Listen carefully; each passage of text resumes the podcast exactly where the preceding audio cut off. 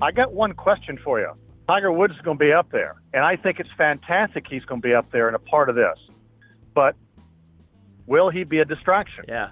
I don't get that now. I, I think Tiger being there could be fantastic, but I Yeah. hope he doesn't give a press conference. I want to know when Phil Mickelson asked Tiger Woods to go get him a Diet Coke, does he go get him a Diet Coke? Welcome to another episode of the Golf.com podcast. I'm your host, Sean Zak, and we're still talking Ryder Cup over here. Today we're going to do so with a former Ryder Cupper himself, both as a player and as a captain. His name is Curtis Strange, back to back U.S. Open champion, five time Ryder Cupper, former captain himself, Hall of Famer. Today he works as an analyst and an on course reporter for Fox Sports. All that means is he knows how to talk golf. We'll talk with him in just a few moments. We taped it late last week. By we, I mean myself and colleague Jeff Ritter, who is no stranger to the podcast himself. Jeff covered the 2014 Ryder Cup at Gleneagles. That was a European beatdown on the Americans, if you recall. Jeff also set in on that infamous USA press conference that followed, with Barbs being traded between Phil Mickelson and then captain Tom Watson. Jeff, is there any chance we see another legendary press conference this year? Boy, uh, in the media you can dream, right? That's uh, you love to see conflict or drama or things to write about and describe. And that that press conference was so surreal. I this week some new new photos from that that I hadn't seen before surfaced. Just focusing on Hunter Mahan of all people. He was sitting next to Phil Mickelson as Mickelson t- is teeing off on Tom Watson, his captain, and just the expressions on Mahan's face. You just feel the awkwardness and the tension. Uh, it was such a it was such a strange time. I mean, you definitely emotions were just raw at the end of that, and you know uh, the Ryder Cup hasn't gotten any smaller. It's not any less important. In fact, I, I would argue that pressures ratcheted up on the U.S. this time. So if they if this doesn't work out, if they don't win this Ryder Cup, I mean, I don't know if I don't expect guys to air it out on Sunday night in front of an open microphone again, but uh, I expect things to be very raw on one side or the other. If the U.S. loses, where would they even go? You know, Yeah. after after assembling a task force and doing all these different things to try to win at this time, and if Europe were to fall short, these guys haven't lost one in eight years. How will they take it? So. Uh, I don't know if we'll see another, I guess, was you say legendary press conference, but I would expect, you know, this is going to be, this competition's bigger than ever Yeah. and the aftermath will be uh, every bit as fascinating as as it was last time, one in one shape or form. Certainly. Now, the U.S. has lost three Ryder Cups in a row. Yep. I think each moment or each year that it goes by, as you said, the pressure kind of amps up on the the American team, which is always essentially essentially they're always favored. They're always not the underdog. The Europeans come across as the underdog, and that's even more so this year with six rookies on the team, which is a pretty incredible number. And you know Big what? number. They'll probably all make every putt they take on Saturday afternoon, but that that will be that remains to be seen. I just know that everything that we've talked about between the captain's pick on Sunday Night Football, between the three captain's picks a couple weeks prior, the process of everything that we've gotten to to this point, each step of the way, it adds a little bit of pressure. And I felt like it was supposed to be depressurizing. We were supposed to have this process to take pressure off of Davis Love. I think it's just amped up. It'll be interesting to see how he pairs guys. I'm really interested to see how he pairs like Dustin Johnson, how he pairs Phil Mickelson. You know, Phil has hasn't been playing that great of golf recently. He had his great his great experience at Troon against Henrik Stenson, but has Phil done anything other than that recently to like Yeah. stand out in front of your eyes? Love has so much information in front of him too to make these pairings. I mean, he's got, uh, you know, he's got his team. He's got a, he's had practice rounds. He's seen how guys gel with each other. He has his stat- statisticians, the guy, the numbers guys, telling him how you know a long driver could pair with a great putter or whatever it is. However, this data is being broken down before him. He has more information. I think it's safe to say than any U.S. captain in the history of the Ryder Cup. How's he going to use it? Yeah. I can't wait to talk to another former captain to get his thoughts uh, on how uh, you know, yeah, Lo- how Love is going to deal with this, and I have a feeling Curtis will have a few of his own Ryder Cup memories as well. Yeah, he shared them with us on Friday. Uh, they're pretty. He had some strong opinions. Uh, Curtis was a captain back in 02. Um, U.S. lost to Europe then, uh, but his captaincy very much different than Davis Love's, both in 2012 and now in 2016. So, uh, without any further ado, I think we could probably go to Curtis. Jeff, take it away. On the road, finishing up a little getaway trip from Florida on his way back to his home in, in North Carolina. Curtis, how are you and, and where exactly are you now on the highway? you know, I'm. Uh, let me see what exit I'm just passing, but uh, I'm driving back from Naples to Carolina. We went down to fish a little military tournament. We took 160 military personnel fishing this past Saturday. Had a ball. Going back home and then home for a day, then up to the Ryder Cup. Imagine that. All right, imagine that. What uh, what is your role in Hazeltine? Are you are you there? Are you spectating? Are you consulting with the team? Do you have do you have any kind of official capacity with with this group? No, not at all. They just invite all the former captains to come up and enjoy the festivities, and uh, I'm doing that. Sarah and I do that. We we actually went to Scotland a year and a half ago, but mm-hmm. um, we don't go to every one. But if it's convenient for work's schedule, this one worked out, and uh, you know, go up there just watch, watch golf, support the support the guys, and uh, uh, just and, just enjoy the uh, the event. So you played in five of these as a competitor, and you captained one. What does this event mean to you?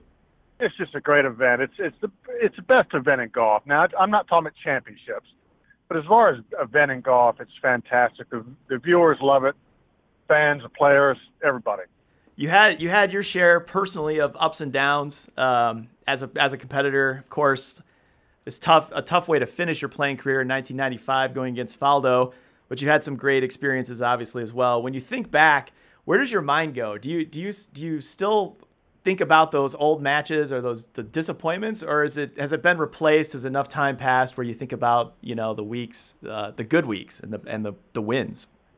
I always think about just the the weeks themselves. Mm-hmm. Um, yeah, you can dissect and look at matches. My record wasn't as good as I would have hoped.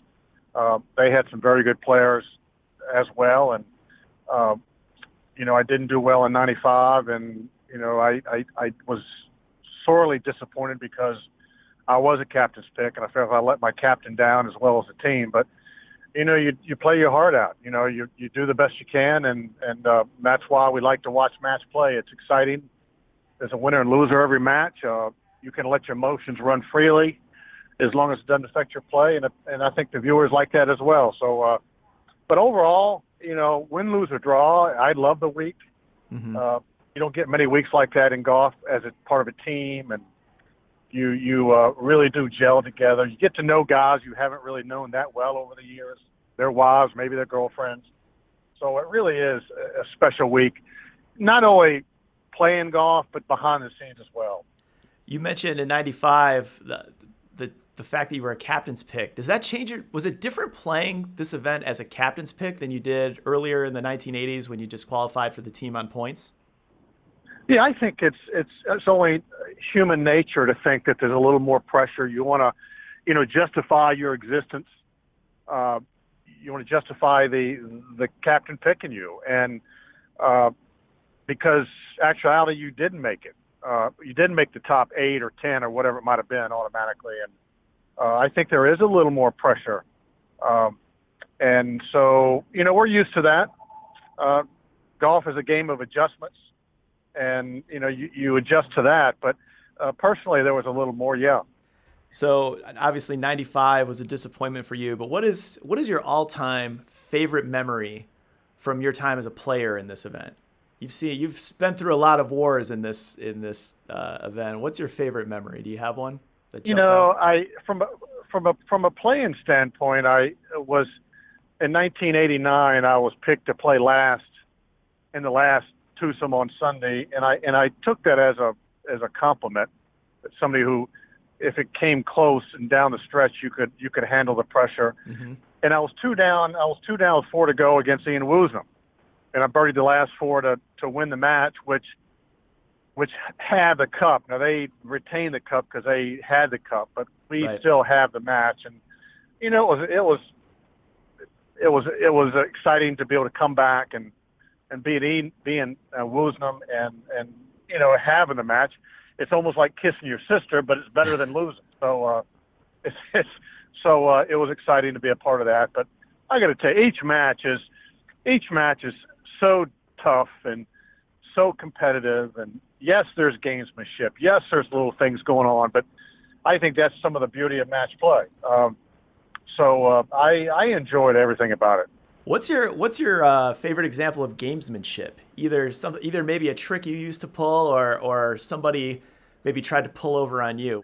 You know, you might have done a little bit of that back in amateur golf, but you know, I took it as you know we're all adults here. This is a wonderful event. I'm not going to start anything, so mm-hmm. I didn't. I, I didn't do anything. You know, play fast, play slow you know, rattle, ask stupid questions, halt your player, whatever it might be. Am I away? Ask stupid questions is what it comes down to. And you know exactly what the guy's doing, uh-huh. and it happened. And you want to, you want to look him right in the eye, which sometimes you do, and say, "Really, pal? You know, we're adults here." But you know, there was a couple of guys that you went up that that like to annoy or aggravate and try to do something to uh, throw you off, and. Uh, yeah. It's just it's all part of the game. It's it's uh you know yeah it it was it was actually you know there's some funny times that you remember that you look back on now that weren't so funny at the time, but it was it was good stuff.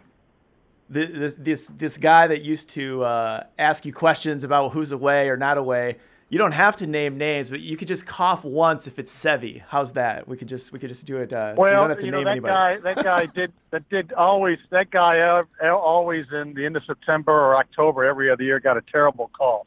Uh-huh. I'm not going to mention any names. Uh-huh. Um, but you know he could back it up. You gotta you gotta admire somebody. He could back it up. He he throbbed off that that uh, you know bit of uh, uh, aggravation and you just had to forget about it. I'll never forget when Azinger was going to play Seve in the last, well, not the last match, but on Sunday at the Belfry, and I forget what year it was, but I took Azinger aside and I said, do not, do not let him get under your skin. Mm-hmm. You don't look at him all day long. You don't say a word to him. And if he comes at you, you go the other way. And uh, they had a great match, but it was, you know, you just, he was a, Azinger was a rookie. You just had to let him know that there was something going to happen out there on the golf course today. Yeah. Did you you were known as a, as a very uh, I would say fair to say an intense competitor. Were did you play better when you were mad? I was if something if Seve did something like that to you and it did get under your skin. Did you play better angry or or was it something else? Would it, what, what would be like your, you know, your ideal state of mind when something like that happens when you're in that pressure? Well, you got to yeah, your, your state of mind is a little bit different in, match play in the Ryder Cup than it is every other day of, of stroke play golf. And I, and I and I really kind of had two different attitudes. I I, I was I got upset at myself because Seve annoyed me at times with that stuff, mm-hmm. and I got upset at myself because I let him get to me, mm-hmm. and I thought I was above that, and I wasn't. And so, but in a regular every, regular day, everyday play, you know, I played with some intensity, and but you know, it didn't things didn't bother me then. So uh, it was just the match play and Ryder Cup is such a different animal. Everything is out of the norm. Your schedule, the plan, the match play, the schedule. So you do have to adjust many ways during the week. Yeah. And one of those adjustments is playing, you know. Yeah, it just seems like there's a different. It hits guys differently. I think about now uh, for the U.S. An example would be maybe Patrick Reed, who's only played in one Ryder Cup, but it seemed to me that he really got. Uh, he was in the moment, but also not afraid to mix it up. You know, he shushes the crowd, clearly gets, you know, fired up. I don't know if anger is the right word, but he's fired up. And for him, it yeah. worked. It, se- it seemed to energize him, and he, he had a great week. But I guess from what you're saying, it doesn't necessarily work for everybody to play in that state of mind where you're. Well, you have to, you know, you have to be a, you got to be able to handle the situation in, in match play without letting it get too personal. And, you know, I want 12 Patrick Reeds on my team.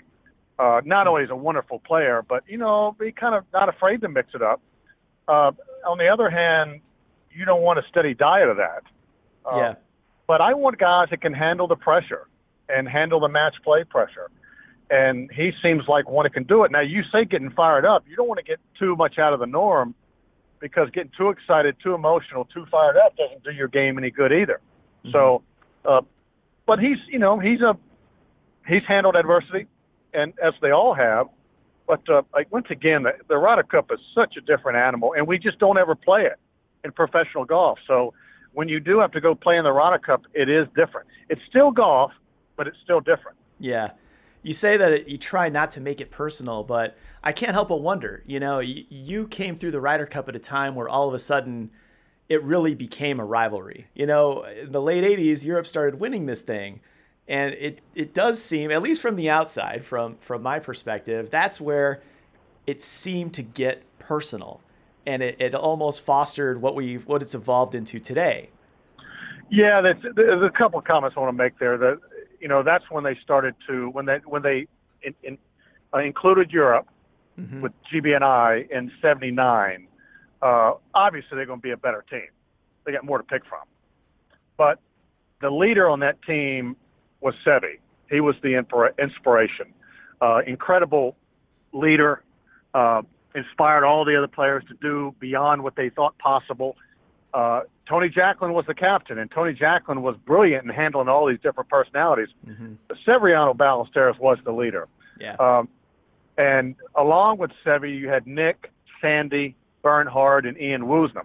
They had a nucleus of five players that was tremendously talented, and that's why they became so good. Seems like overnight, um, you know. And then once you get a taste of of coming close in '83 at Palm Beach, they we won by a point or something.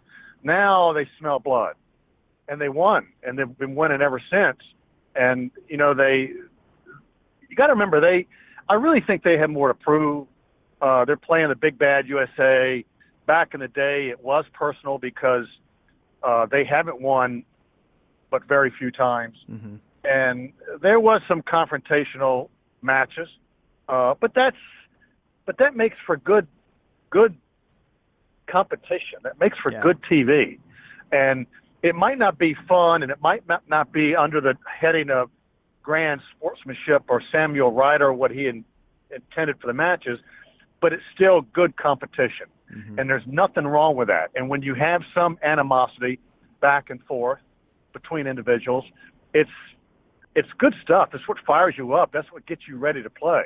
Yeah. And you know, we all weren't best friends. I think we're better friends. Much more, uh, uh, you know, the, the camaraderie is much better now than it was. But it still makes for good, hard competition. And don't cross the line of either gamesmanship or, you know, trying to do something to win the match because, or don't say something stupid before the matches. Just keep your mouth shut and play the game. Uh, some people, some players listen better than others. Uh huh. But uh, you know, it's it's it's it's why we love it. It's it's everything about it. Before I want to get into your time as a captain, but before we move there, do you have one favorite Seve story? You mentioned he was the emotional center of the team, and and you yeah. caught him really at the height of his powers. Do you have one? You know, Seve was Seve. Uh, I got along with him. Uh, you got to remember Seve going back.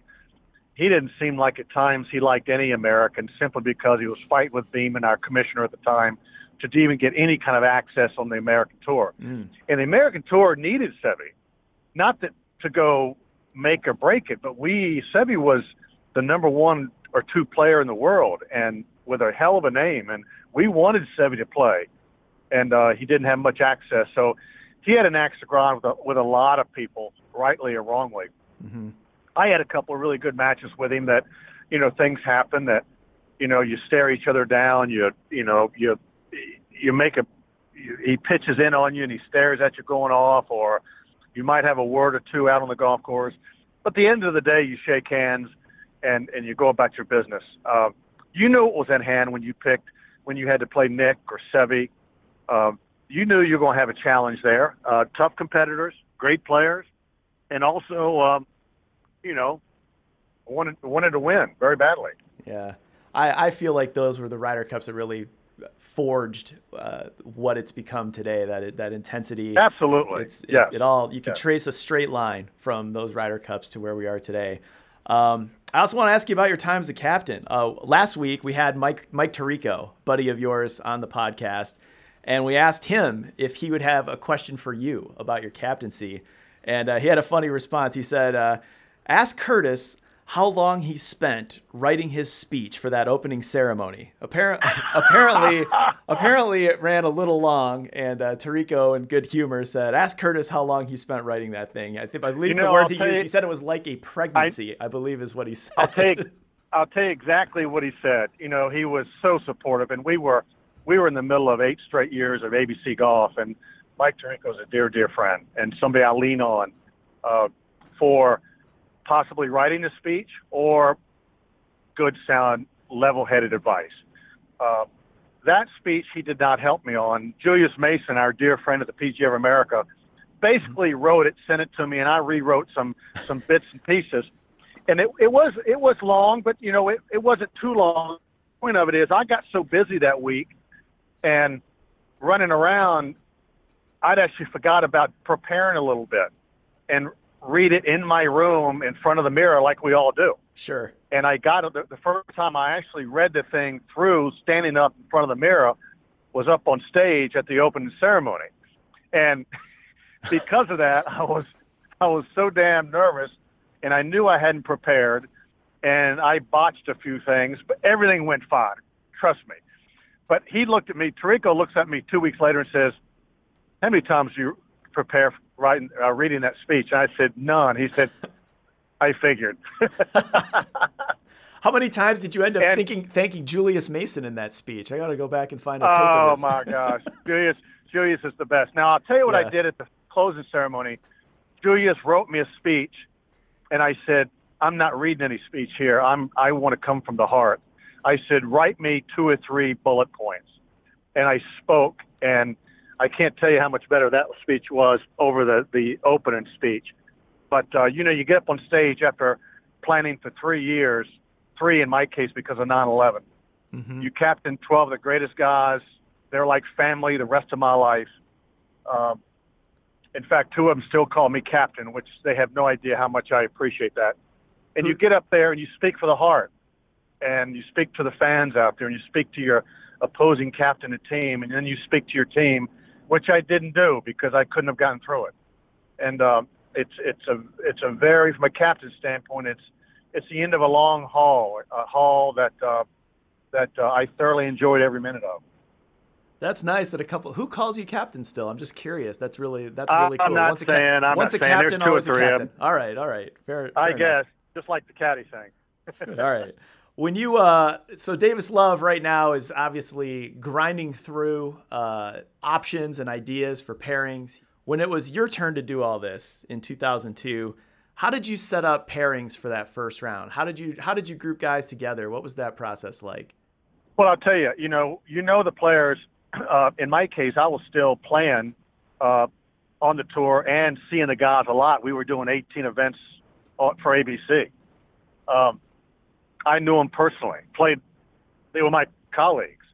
So the first day I went home after being named captain, I put a I put a little marker board on my office wall, and I put down uh, the names that if they made the team, who they would play with. And you know, the first round match was not far off that initial reaction No kidding. because you know the players, you know the personalities, you know the balls they play, you know how they play, and and depending on if it's foursomes or four ball, I didn't vary much uh, because I'd done it and I knew these guys. Now I talked to them over the course of a year or so, you know their Mhm. likes and dislikes, but I didn't ask them a lot of questions. I I didn't I didn't want to know who they liked and disliked. I didn't want to know what they liked for breakfast. They, we're big boys here. We will play the matches over in England. Let's bring your game, get ready like a major, and let's play golf. I treated them like adults. I didn't have to babysit them, and and I and I thought the same way with pairings. And you know they did pretty well. We were even after two days, all square going to the singles, and and historically that's been a good position for us to be in. If you're if you're playing in England, it doesn't matter. It doesn't matter what they like for breakfast. It- breakfast in England is pretty rough anyway, from what I what I found. The, Uh, the well, Scottish we- breakfast. We, won't go there. Yeah, it's we fine. won't go there. So you did you did most of your pairings. A lot of this, it sounds like, really was by feel. You know, you had you had an instinct at the beginning. You put you put some pairings together. I'm sure you adjusted as you went, but it sounds like uh, some of this was done by gut. Now I can't help but contrast. Well, it that. is. Yeah, it is. I mean, it's done by feel based on knowledge. Yeah. Now, Tom Kite, six months before, he said, you know, I got all these stats and figures. You may fax them to you. I said, don't waste my fax paper, simply because I don't want to hear how many fairways this guy hits. I don't want to know how many matches he's won in four ball or foursomes. It depends on who you're playing with, and so uh, I I didn't want to know that. I do. I guess it would be by it would be by feel, yes. But once the matches start and you're doing well or not so well, it's all about feel and adjustment then. Yeah. And so that's the way I went about it. And I, you know, I, I would do it the same way tomorrow. So now I, I, I can't resist the contrast that we have from from your captaincy to what Davis Love appears to be implementing this time around. He's uh, hired a, a, consulting group, a team of quantitative analysts. They call themselves quants for short. I'd never heard that word until a few weeks ago. So he's got these number crunchers. We've got a task force. We have all of this data.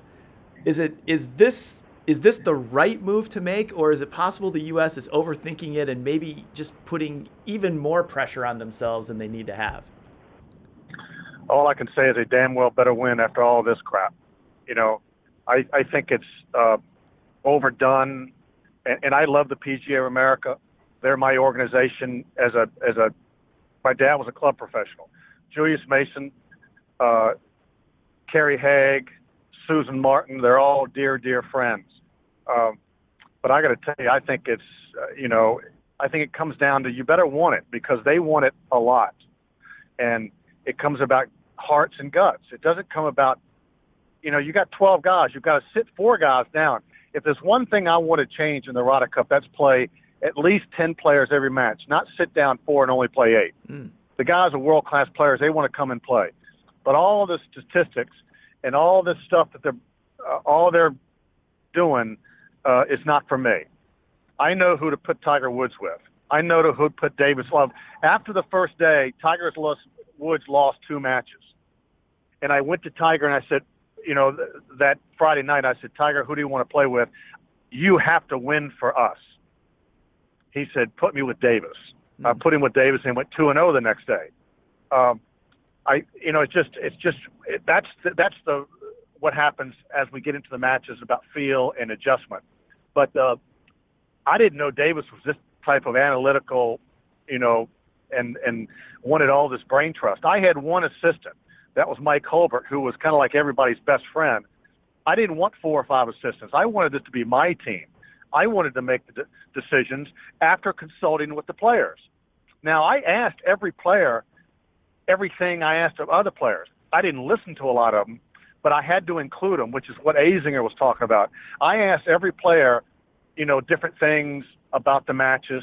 Uh, but I was going to be the final decision maker. If I had three or four or five assistants, I think all they would do would confuse the hell out of me, mm. because then you become you have way too many chiefs in the room, and and and and not enough a chief and sergeants, and that's the way I looked at it. Now people might say you're crazy, you're an egomaniac, whatever they do in the blogosphere that criticize me, but that's the way I wanted to go about it. And don't think that's not the way Raymond Floyd, Jack Nicklaus, Lee Trevino, they all went about it as well. I just don't think it's that complicated. I think you could throw up balls and pair the guys, the two closest together over there, over here, over there. Uh, now you do match personalities a little bit, but instead of personalities, I wanted to match games for the particular format we were playing. I know I'm rambling a little bit here, but I wanted to match games for the best ball. I wanted. There's two ways of thought there. You want two big hitters together, or you want a straight hitter and a big hitter. I think it depends on the individuals. Um, foursomes uh, in the alternate shot, uh, you certainly want two guys to put it in play, but don't you want that in every match? You want two guys to put it in play. Uh, I, I just, I, I just uh, think you can overdo and overthink everything. And yeah. bottom line is, you just got to make a few putts and, and play hard and, and really deeply want it because it's a tough, tough, tough competition to win because you're only playing eight players out of 12 every match you have obviously you feel strongly about the way the direction this team's taking. I'm just curious, were you were you approached at all to be a part of the task force or consulted later by Love on, on how all of all of these decisions are made?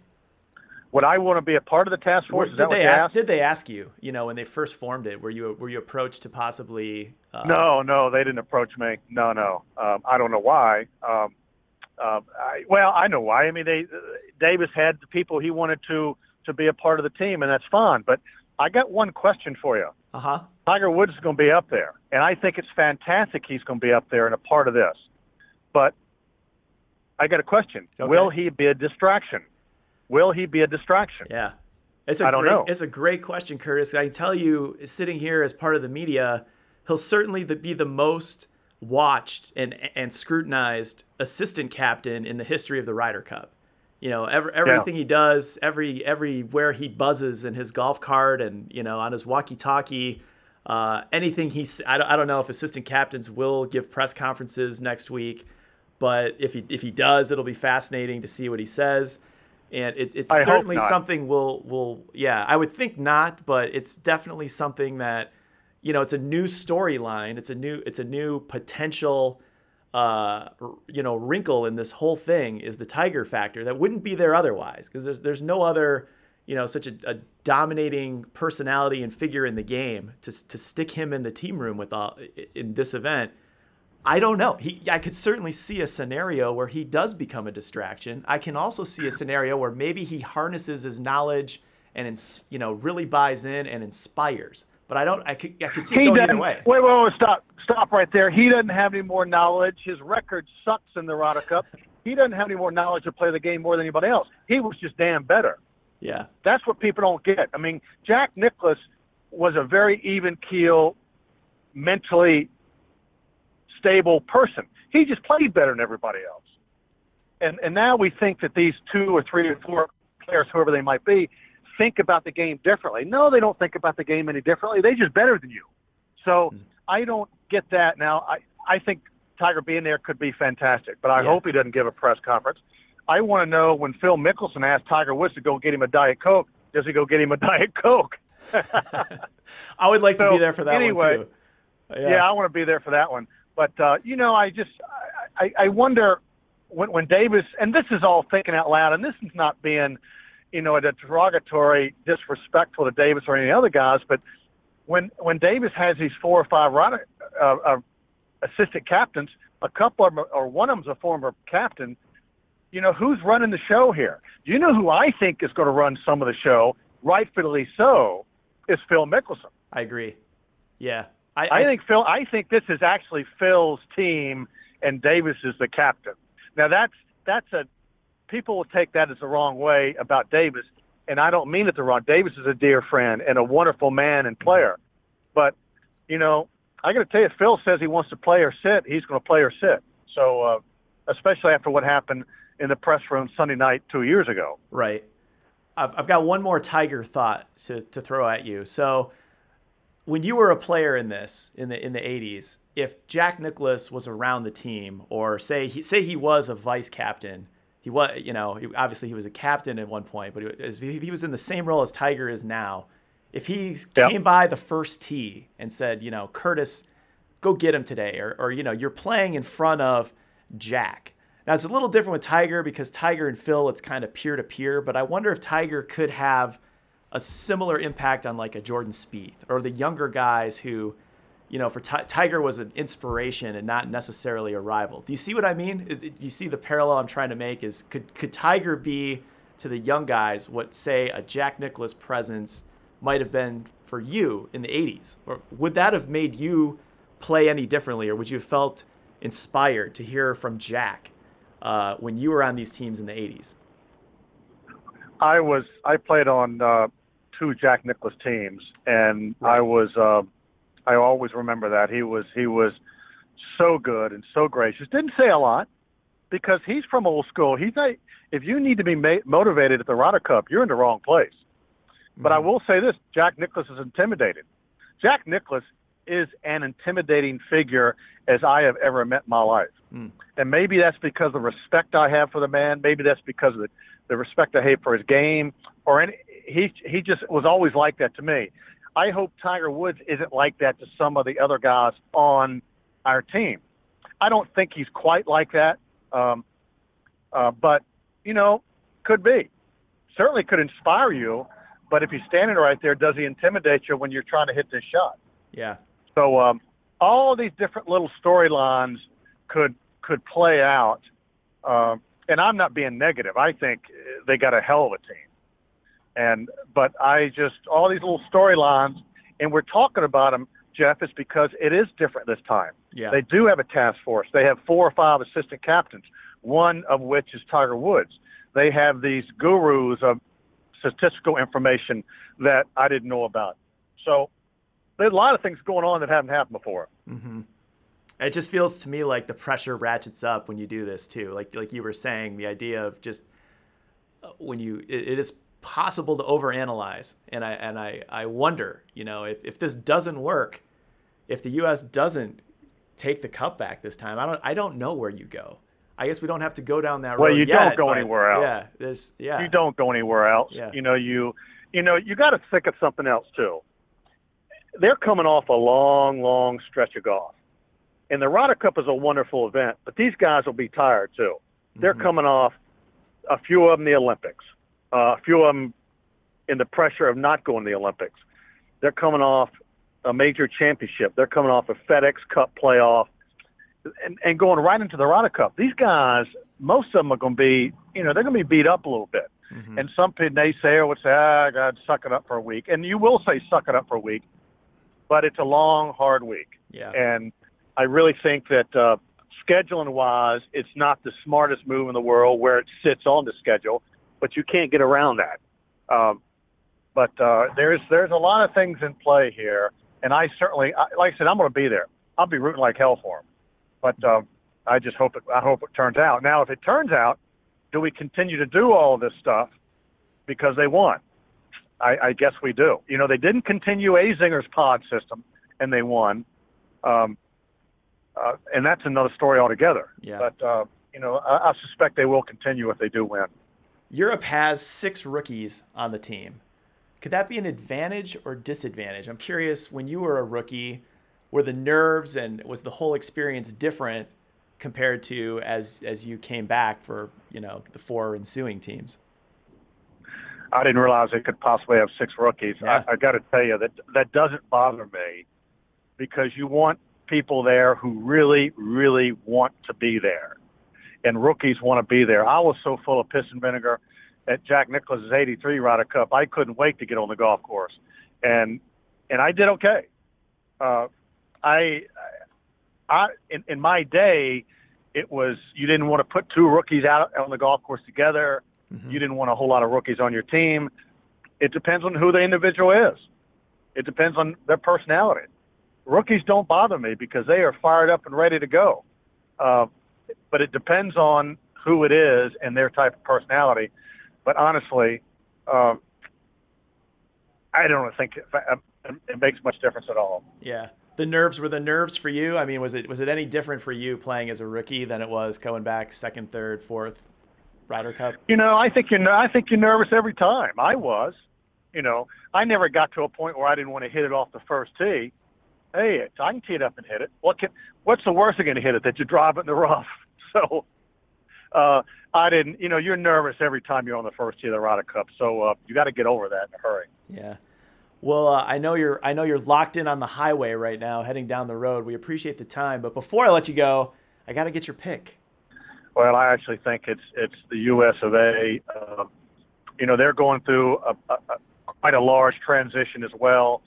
Uh, uh, if their top two or three players play really well, there'll certainly be a it'll be a close match. But uh, I think we we have top strength. We have we've always had depth, uh, and that's another reason I'd like to play ten players Mhm. uh, to show the depth of a team, uh, the strength of a team throughout. But uh, I, I think we do well this year. We're playing in Minneapolis. It's a golf starved community. They'll come out, gosh, they'll come out very strong for their own team. And you know, the advice I would give the players would be, you know, just just play your game, calm down. You're going to be nervous. Take a deep breath, calm down. Try to make this like a normal event, which is impossible to do. But guys, you have a chance to do something that hadn't been done uh, in the last two or three, four Ryder Cups is win. Let's change this. Let's be the first of many, and uh, let's come together. Let's play our hearts out, and uh, let's be the team here that will turn this around. Okay, let's be that special team, and that's what I will tell them. You know, all week leading up to the matches. Yeah, it's hard to believe the U.S. has only won one Ryder Cup this century. We'll leave it there with Curtis Strange. Some fascinating insights and uh, some passion, and some yeah. fire yeah. from the former captain and and Ryder Cupper. Uh, Sean, the Ryder Cup is upon us. The teams are in Minnesota. Which players do you think, if, if it has to come down to somebody, last Ryder Cup, it was clear it's Justin Rose was the man of the match. It was unbeaten. Who do you think might be the key guys this time? One guy from the European squad that uh, has been flying under the radar the entire year on the PGA Tour, the European Tour, is uh, Rafa Cabrera Bello. I started looking at yes, I started looking at his stats maybe a month ago, and he's not a PGA Tour member yet, so he doesn't have status, and they don't really keep track of his stats that well. He doesn't have that many stats on the PGA Tour, but of the stats he does have, they match up just about as it would be like third or fourth in line as far as like right around Mickelson, Spieth, Reed, uh, as far as the, the U.S. team goes. So he's had a really, really good year. He's played some incredible golf, the best golf of his life. He also finished uh, what? He beat Rory McIlroy in a match at the WGC Match Play to take third down at mm-hmm. Austin. That's right. I forgot about that one. People forget about that. Now that doesn't mean that he's going to play well in the Ryder Cup, but I know it, it shows you that the guy's got some match play stones, and he played very well. That's a guy that, as far as Europeans go, we're not really paying attention to, and we might have to. Yeah, any, I I still look at any of those six rookies. They're all wild cards. I don't think in the U.S. we have no idea what we're going to get really from any of them. Will they continue the European tradition of making every putt that matters and just coming up clutch when they need it most? That seems to be what's happened yeah. uh, for this you know this entire run that Europe's been on. Or is the U.S. catching Europe in a little bit of a transition phase? I don't think we know that yet. We will know on Sunday. I think those, six those rookies. Six guys. That's a big number. That's what I'm saying. I think six rookies is such a significant amount. That's half your team. You know, you've got Lee Westwood, Martin Kaymer, Sergio, Rory, Stenson, Rose. That I mean, that is like the core of the most victorious decade for the Europeans, really. So you've got that, but you've got a bunch of guys who watched it all on TV. So we'll see. And they're also on foreign soil. They're they're here in the United States in the Midwest, where we both came yeah. from. There's a lot of yeah. pride there in Minnesota as far as golf goes. The this is the tail end of the golf season. This is it's all been culminating into this one year end season match. It'll be great. Uh, as far as your uh, Americans go, I, f- I think DJ is just riding this wave of momentum. Uh, he's played well all summer. He hasn't slowed down late in the summer. I, you got to find the right pairing for him. I'm, we're not exactly sure as we sit here now who it's going to be. I think he ha- he has serious potential to be man of the match. You know, I an un- 100% agree. week. It, I think he's the most intimidating guy uh, in terms of just the golf game. You don't want to. That's just the guy I would want to see the least on the first tee. You know, in a, in a match. Uh, but beyond that, you know, I might look at a guy like a JB Holmes who doesn't have uh, any bad Ryder Cup mojo. You know, was the only team he played on won. Um, I would look for him. I, this is going to be a long golf course this week. We know the U.S. tried to, is going to try to set this up to favor bombers, the bomb and gouge type of player. JB Holmes is a driver wedge kind of player. Yeah. If he can make some putts, I think he has potential to, to have a huge week. Um, the one guy I wonder about is Mickelson. You I'm know, right with you there. He's I think he's kind of an X factor because we know he's he has risen to the occasion before, and we know from the British Open he still has something left in the tank. But there's be a lot of emotion out there. He, I think he probably knows this. There's a good chance this is it for him as a player. Uh, the crowd is going to be you know, obviously they'll be supportive of the U.S., but it'll be a different level behind Phil. And I don't know if it could it could almost be too much. You know, it could overwhelm even a veteran like yeah. Phil uh, if there's just too much going on that that he's not whether he's able to play his best or not. I think I think he's a big X mm-hmm. factor for the U.S. team. Yeah, the pairings are something I've been thinking about lately. You know me. You sit near me in the office. You see me just like looking at these crunching ex- the numbers, crunching the numbers, looking at these charts and Excel documents, and and honestly, we're doing it way too much. But but um, Dustin Johnson needs to play every single match unless he says Davis Love sit me down for a break. That's just that's just how good he's been this year. That's how Rory was in 2014. He had to play every match. You have you have you have ascended your abilities the entire year above so many other people, including the European team, that we need you on the course at all times. And honestly, if I was if I was uh, sending DJ out, I would put him out there first every session. Yeah, I, Get I- some I like points that. on the board. You know, if if if a couple other guys win their their respective matches, and then all of a sudden, first part of the next session, Dustin Johnson wins with some teammate five and four. It's just like that's the guy that that stops any European momentum from happening, or at least we would it would seemingly be so. Yeah. I, uh, I like the idea of starting fast and, and going with your strongest team out the top. I think that a lot has been there's a lot of uh, information we have out there now about the concept of momentum in this tournament. We've seen it. Uh, last time was in the U.S. Uh, Ian Poulter's famous match, you know, going on that tear at the end on Saturday afternoon, giving the U- the Europeans a surprise point. They pick it right up the next morning and just steamroll the U.S. in singles. I think starting out fast is is big for either side. Just getting early momentum right away, Friday morning. Uh, start with a strong team, and I'm with you. I'd put DJ on the first tee if he's if he's up for it. If he tells Love, "Hey, I'll I'll play anywhere," I'd put him out first. Yeah. One thing I'm actually a little bit skeptical of now is as far as pairings go, what do you do with Zach Johnson? Zach Johnson is a, a former Ryder Cupper. He's been on multiple teams. He's a steady golfer, not a long guy off the tee, obviously, and a very, very good golfer. He's been basically a top 12 golfer his entire career. Yeah, This year he's been as actually his probably his worst year of golf since like 2008, 2009. And that says a lot because in the Ryder Cup, you're paired with certain people for certain reasons. I think Zach Johnson is going to be the most difficult person for uh, Davis Love to consider. Yeah. I could see maybe maybe somebody like a Brooks Koepka put him with your put the veteran with the one rookie, put a great putter with a great driver. But I don't know. Zach Johnson's one of those guys. He's, he kind of got on this team. He really lived off that British Open win last You year. He really did. Uh, I like Zach Johnson a lot as a, as a player, as a grinder, but he's probably uh, one of the guys that I wouldn't be afraid to sit down. I'd, I'd put him out on Friday and see what you get, but I think he would be on the list of guys that if he doesn't have it, um, I could see him maybe sitting out Saturday if it doesn't go well for Yeah, on Friday. yeah, he's definitely one of those guys, probably on a short list that you could pencil in right now. Maybe only gets two matches. Maybe. in the Ryder Cup.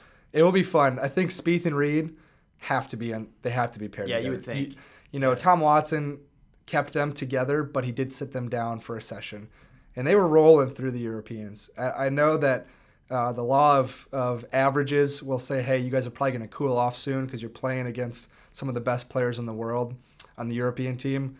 But who knows? Reed's a fiery guy. Spieth can get real fiery out there. The, the pair of them together have been stones in the Ryder Cup. Just been great. You can't break them up now. Until they lose, they stay together. Probably not, unless you know this team has gotten together. They've had practice sessions. They've bonded. Unless you know they've gone to, to Davis Love and formed a new new groups, it's possible. But I would say from what we've seen on the outside, Spieth Reed is one of those teams you just lock in. Yeah. and, and you know take your chances. Now, one last question before we kind of wrap this th- this preview of sorts up. Who who does Phil get paired with? Because Keegan Bradley's not here anymore. Uh, he was Keegan on, Bradley's not walking through that door. they were on a couple teams. Uh, they were on a couple teams together.